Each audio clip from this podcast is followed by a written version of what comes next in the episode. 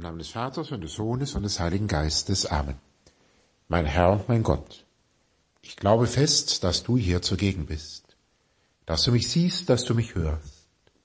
Ich bete dich in tiefer Ehrfurcht an. Ich bitte dich um Verzeihung für meine Sünden und um die Gnade, diese Zeit des Gebetes so zu halten, dass sie mir Frucht bringt. Maria, meine unbefleckte Mutter, heiliger Josef, mein Vater und Herr, mein Schutzengel, bittet für mich. Wo Menschen sind und wo sie zusammenkommen, menschelt es. Davon bilden noch nicht einmal die Jünger Jesu eine Ausnahme.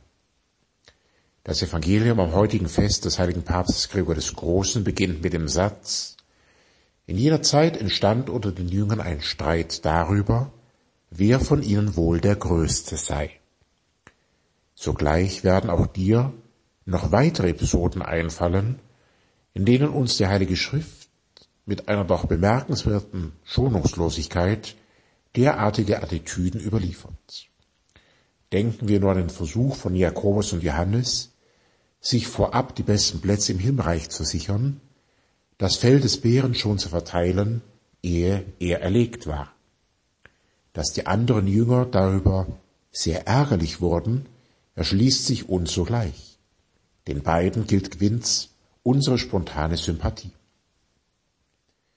Bei beiden Gelegenheiten nun reagiert Jesus mit einer Bitte, einer Aufforderung, die für seine Jünger einst wie jetzt geradezu das Gegenprogramm zu derlei menschlichem, allzu menschlichen formuliert. Bei euch soll es nicht so sein. Ihr, die ihm nachfolgt, sollt euch von den Mechanismen und Rationalitäten dieser Welt abheben.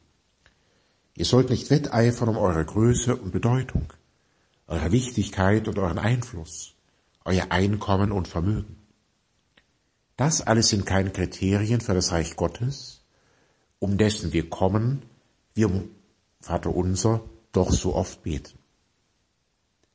Was aber sind dann deine Kriterien, Herr?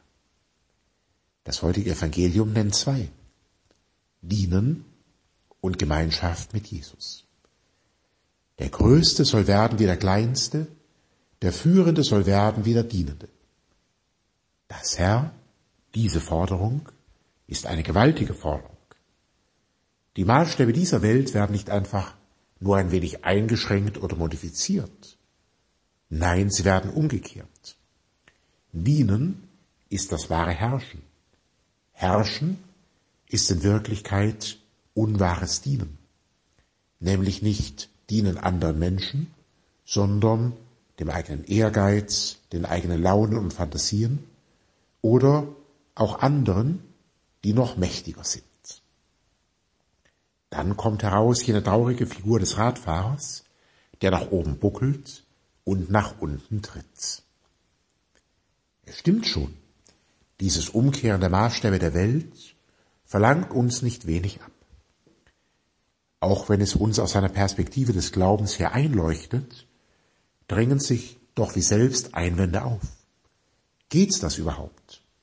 Ist das nicht ein Ideal, vielleicht ein schönes Ideal, doch unter den realen Gegebenheiten der Welt, wie sie nun einmal ist, nicht sehr naiv? Wir sollten uns dafür hüten, solche Einwände sogleich als berechnend, kalkulierend oder kleingläubig einzuordnen. Nähern wir uns dem Entscheidenden, nicht durch theoretisches und abstraktes Resonieren blicken wir auf konkrete Beispiele. Ein solches Beispiel stellt uns die Kirche mit den Heiligen des heutigen Tages vor Augen, eben dem heiligen Papst Gregor dem Großen. Ganz allgemein können wir sagen, dass die Heiligen in die unterschiedlichen Aspekten zu unterschiedlichen Zeiten und unterschiedlichen Bedingungen die Konkretisierung des Evangeliums der Botschaft Jesu sind. Heiligkeit ist kein Abstraktum, sondern das Maßleben eines ganz konkreten Menschen am Wort Jesu, eines Menschen, der sich mit seinem Leben ergreifen hat lassen und eben darin uns zeigt, dass und wie das Leben nach dem Wort Jesu möglich ist. Mögen die historischen Umstände auch jeweils spezifische sein. Gregor lebte in der zweiten Hälfte des sechsten Jahrhunderts einer Zeit, in der die alte Ordnung des Weströmischen Reiches längst zusammengebrochen war, ohne dass sich schon klar abgezeichnet hätte, welche weitere Entwicklung die Dinge werden nehmen.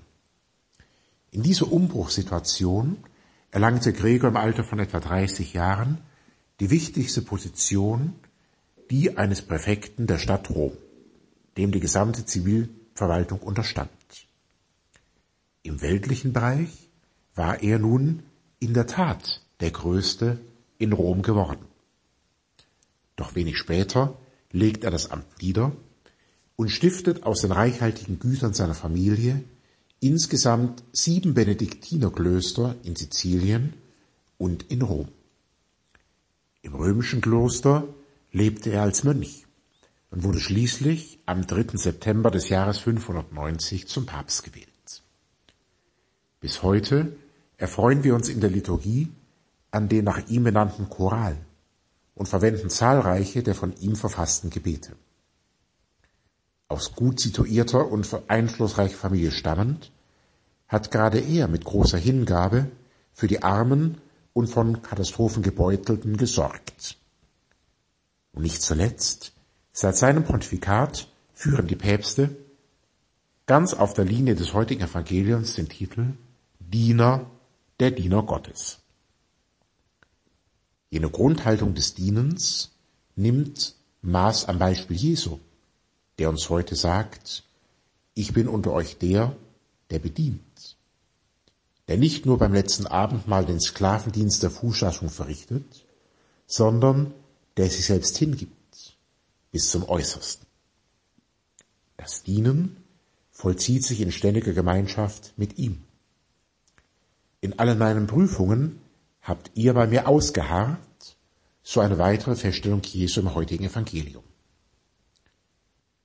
Übersetzt man die Wendung aus der Vulgata, der lateinischen Version der Bibel, mit der schon der heilige Gregor betete und arbeitete, wörtlich, lautet die Formulierung, in allen meinen Versuchungen habt ihr bei mir ausgeharrt. Aber du, Herr und Versuchungen, wie konntest du, der Sohn Gottes, der Sohn des ewigen Vaters, in Versuchungen geraten? Auch das gehört zu deinem Heilsplan für uns Menschen. Natürlich bist du als Sohn Gottes über jedwede Versuchung gestanden. Doch als wahrer Mensch, als der du geboren wurdest und unter den Menschen von damals gelebt hast, sind sie auch dir nicht erspart geblieben. Denken wir nur an die drei Versuchungen zu Beginn des öffentlichen Lebens. Wir hören dieses Evangelium jedes Jahr am ersten Fastensonntag. Es waren Versuchungen, die Menschen alles andere als fremd sind. Die Versuchung, Macht zum eigenen Vorteil zu gebrauchen. Die Versuchung, noch mehr Macht zu erlangen. Die Versuchung, das Leben aus eigener Kraft zu führen, als ob es Gott nicht gäbe. Wie viele andere Versuchungen hätte es noch gegeben? Versuchungen, die vielleicht auch uns bedrängen. Und in ihnen, Herr, bist du standhaft geblieben, hast sie zurückgewiesen. Eben darums, darum ist uns diese Episode in der Heiligen Schrift überliefert. Nicht um dich als einen Helden, als eine Art geistigen Superman darzustellen, der überraschenderweise den Versuchungen nicht erlag, sondern um unseretwillen.